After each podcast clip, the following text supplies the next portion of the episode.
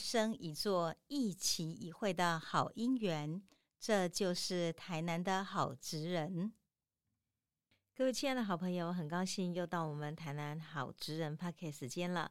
今天呢，我们要介绍的单位员还是我们台南好职人中的台南的好伙伴。那么这些好伙伴呢，他们很多是在学术领域的一个专家，或者是呢，他们本身因为是自己的讲座而成就了许许多多我们台南的好劳工们。另外呢，他们可能是这个某个领域上的理事长。因为呢，他们自己的虔诚，所以也使得许许多多的老公朋友呢，因此看到不同的世界。那我们今天要介绍的呢，是一位非常健康的美女哦，她是谢慧娟。那么我们给她的题目叫做“勇敢创造自己的传奇”。台南市运动场所服务职业工会的理事长谢慧娟。那么在跟慧娟理事长聊完了以后呢，我又请她留了一句话。然后呢，谢慧娟理事长讲的是这样的一句话，他说：“机会不会等你准备好了才来，边走边学就对了。”其实呢，在跟他访谈的过程中，我一直觉得有一种非常好的抛人能量哈。那我想不只是因为他自己本身哈，这个是一个运动场所服务职业的关系。我认为最重要应该是这个谢理事长呢。他来自于根底中的我生命中的乐观的能量。那么我们在采访的过程中聊了蛮多的。那这个谢慧娟呢，这个理事长跟我讲了一句话，他说：“老师，我觉得哈，我之所以走到现在这样的程度，走到现在这样的位阶，看到这样不同的世界，我真的要感谢一位贵人。那位贵人就是劳工局长王新基局长。我就问他为什么呢？他说：因为呢，那个局长的关系。”他呢，在领袖大学里面打开我好多好多的视野，让我看到世界其实很大的不同。因为这样缘故呢，我就热爱求知，热爱学习，而且对生活呢就不会失望。所以我当时在写台南好之人的时候，我也写的我们王新基局长，我也讲过一句话，说其实呢，局长是很多很多人的贵人，那个贵人就是让他们找到自己生命的高贵之处。也因为这样缘故呢，创造自己的创价价值。那我想呢，谢慧娟理事长呢，一开始呢，在给我采访时讲的这一段话，我当然也要告诉各位说，人的一生中其实呢，有许许多多不同种类的贵人。有些人是钱财帮助你，有些也许是一生中其实静默的陪伴，更有些人是因为他的一个指点，所以使你呢找到人生中不同的方向。我想今天我们王局长呢，就是这样的一个指点的人。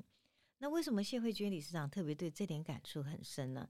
他说：“其实呢，如果以他自己的家境跟他自己的生平来讲，她是一个在传统社会下长大的女孩。那么，其实古代人哈，虽然还不至于什么女子无才便是德啊，但是对于女生哦，总觉得在教育上不用太着力啊，早音啊哈给郎的贺啦哈，或女孩子呢，啊给给那我直接套路的贺。”也就因为这样缘故呢，其实这个对谢慧君来讲，她说我要讲的是，我是在一个父权下长大的一个女孩，她从小很乖，但是呢，到了后来，她能够这个出来自己就业，甚至于成为一个理事长，最主要是因为她对自己的命运中有一个很勇敢的突破。怎么讲起来呢？其实我在写她的第一个单元中，我讲了一句话是父权下失去的梦。因为呢，他说我是在台南土生土长的台南人，小时候呢，家里的兄弟姐妹呢非常多，所以呢，在父权主义之下，女孩子总会先被摆到边边去站，所以呢，求学就变成很不容易，因为求学是女孩子呢求之不得，但是却又难以求到的一种特权，不是吗？所以因为这样缘故呢，从小他就以遵从父亲爸爸怎么说，我就怎么做。家里怎么教，我就这么乖乖的走下来。所以因此呢，遵从跟接受呢，就让他说他我后来回想起来，我觉得我早期的人格是比较受限制的。为什么不敢？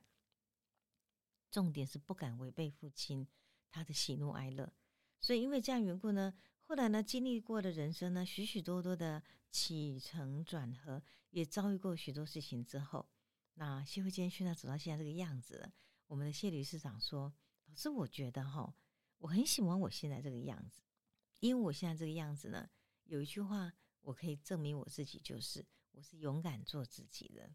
所以呢，因为这样缘故呢，他在勇敢做自己的过程中，他又说：“可是因为从小的家训哦，尤其是他的母亲给他很好的教诲，从小妈妈跟他讲说，如果你今天做人要是非正确，对错要分明。所以呢，有勇敢的性格，加上是非分明的正义跟韧性，就成为他现在其实不管在创业或在这个工会里面呢。”他做很多事情，为人处事的非常好的特质。那谢慧娟呢？其实她说，她跟一般的大部分的妇女一样，结婚了之后呢，其实呢就是帮忙家务。她的先生呢，事实上是做那个阿鲁米哈铝门窗啊，这个遮阳棚的代工厂的事业。他也就全力的协助先生呢，他自己家庭的事业，算是一个家庭的工厂。那么，甚至于他所有的生活重心都在小孩子身上。偶尔的一种协助呢，大概事业上呢参与也不多。那因为这样缘故呢，呃，他自己本身在这样的一个婚姻阶段里头呢，他觉得受到他先生最大的鼓励是他先生很喜欢运动，所以呢，他也走入了一个运动的领域。我想这也是促成他后来会成立一个运动场所服务职业工会很大的一个因素的一个起因就对了。后来他的小朋友呢长大了上小学了。那偶尔会接送小孩的时候呢，诶，有一次他看到了这个佳佳舞蹈学院竟然要招这个当当时的他们的员工，他想一想，好玩吗？去试一试。没有想到哈，无心插柳柳成荫，竟然就录取了。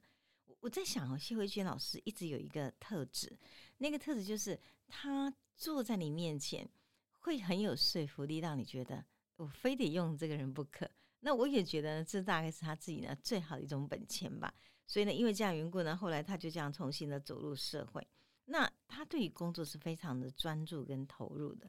所以后来因为这样缘故呢，这个舞蹈学院呢，他们后来呢就有很多的店，都是因为他的关系呢而开始呢创立的非常非常好的业绩。甚至于有些店呢，他们遇到一些经营的瓶颈呢，他当打火店打火队的，他跟我说哈。老师，我是一个很厉害的打火店长哦，因为呢，拓店、打火都是他的专长，所以呢，他对于许许多多呢，今天要经营行销面的深耕，他是有一种特质的。我觉得那个特质就是他善于去今天主动去拜访，善于去说服人家，然后我今天在做行销上呢，的带带给大家的利益跟特质，所以说服力非常强。那么也就因为这样缘故呢，他的工作相当胜任愉快。业绩呢也非常好，所以公司就委予他重任。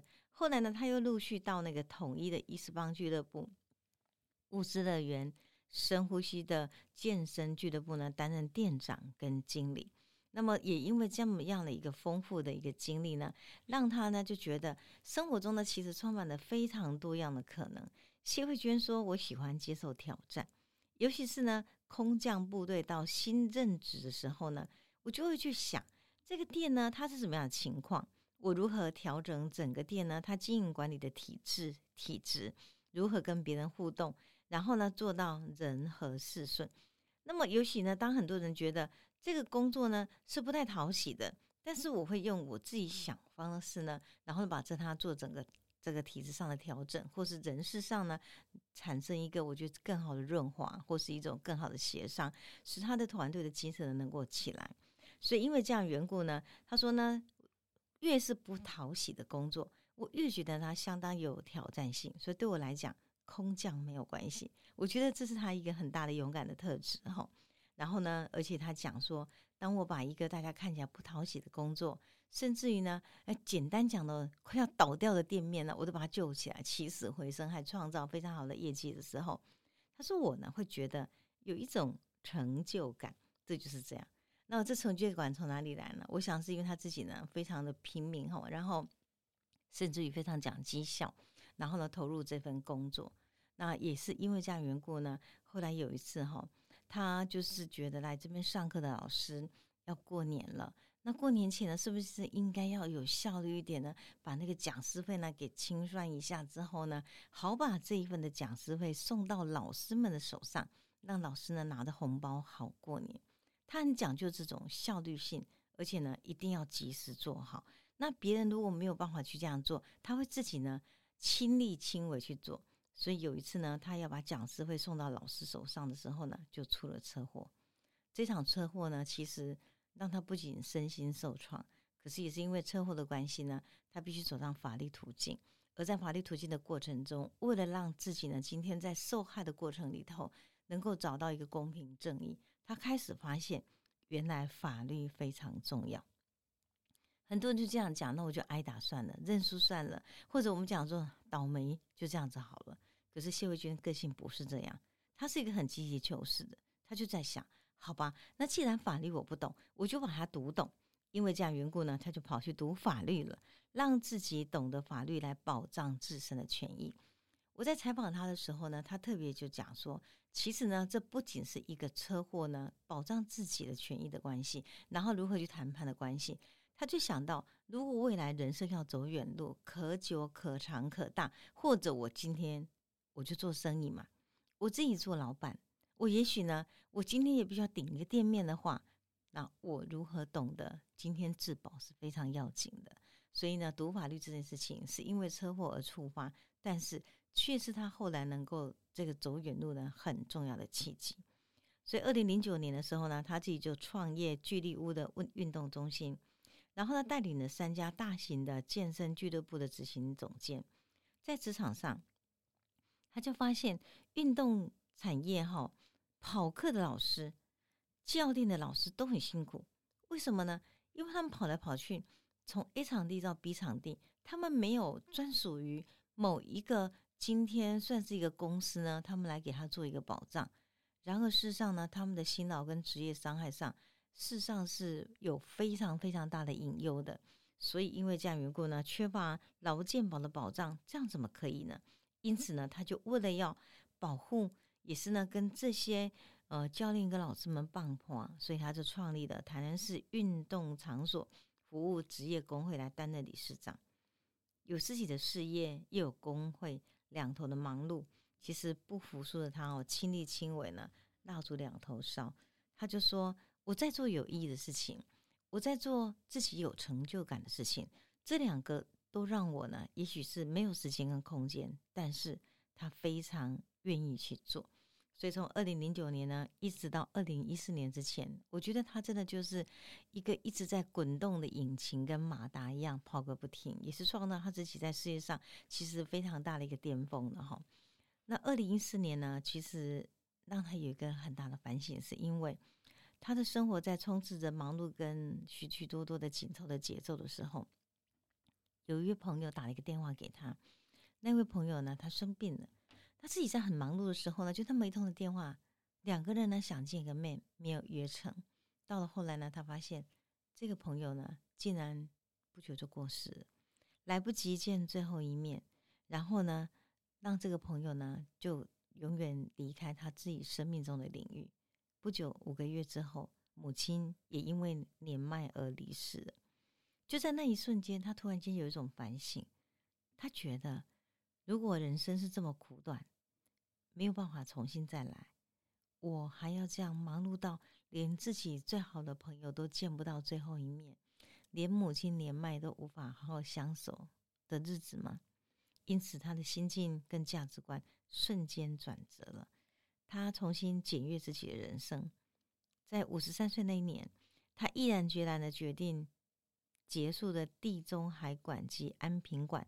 两个健身运动俱乐部，他想做一件事情，把时间留给自己，把空间留给生命中最重要的人，然后也让自己呢生命中有更好的养分，所以积极求知，所以他才走入了劳工局劳工领袖大学的学程，让他自己呢从小的时候，因为一直起的噪音啊嘛，没有办法读很多书的这种遗憾。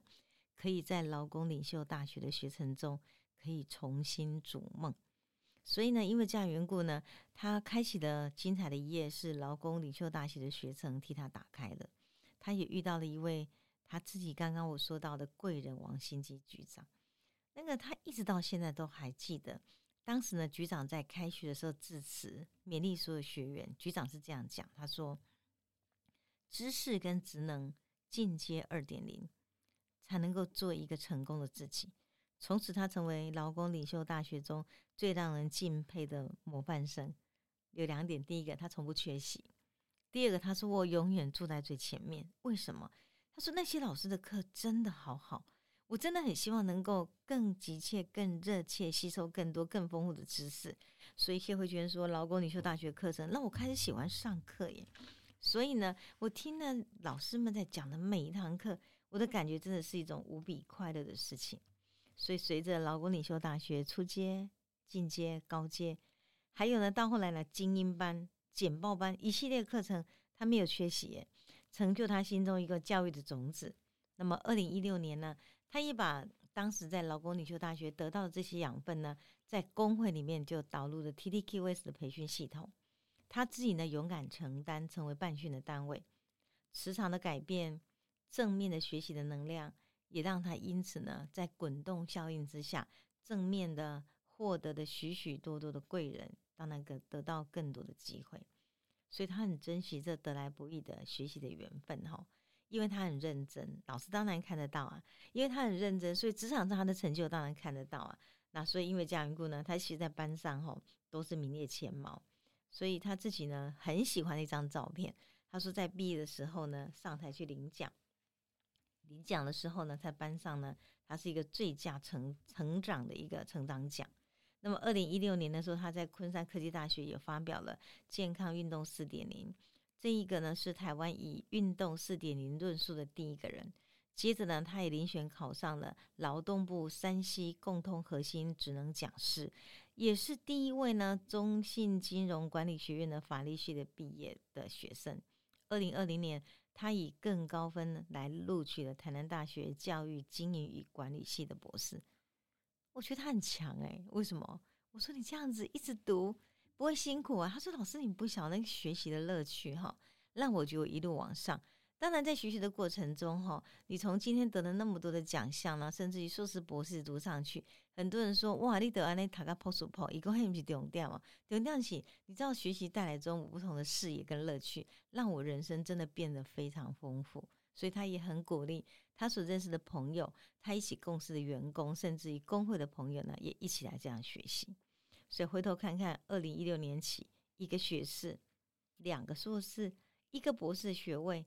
然后呢，提出了这个运动四点的论文，承办的 TDQS 计划，成为一个讲师。这些经历，他确定人生是自己因为勇敢而积极开创的，所以他也鼓励每个人都要创造自己不被取代的价值。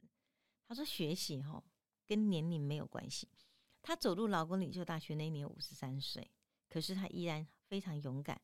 所以呢，也就因为这样缘故呢，他说，人只要愿意学习，更勇敢，更相信自我，你都可以跨出自己的圈圈，机会不会等待你准备好了才来，因此你就要开始 just do it，边走边学就对了。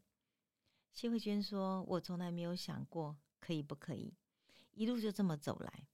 我想怎么定义我自己呢？”他就自己笑得很开心哦，很灿烂的说：“老师，我觉得。”我是一个勇敢的人，所以想一想，谁是自己生命中的贵人呢？自己才是自己真正的贵人。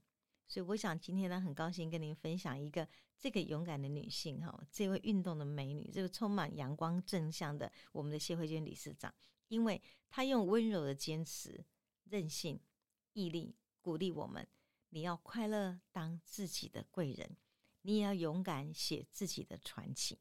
希望您跟他一样，just do it 吧。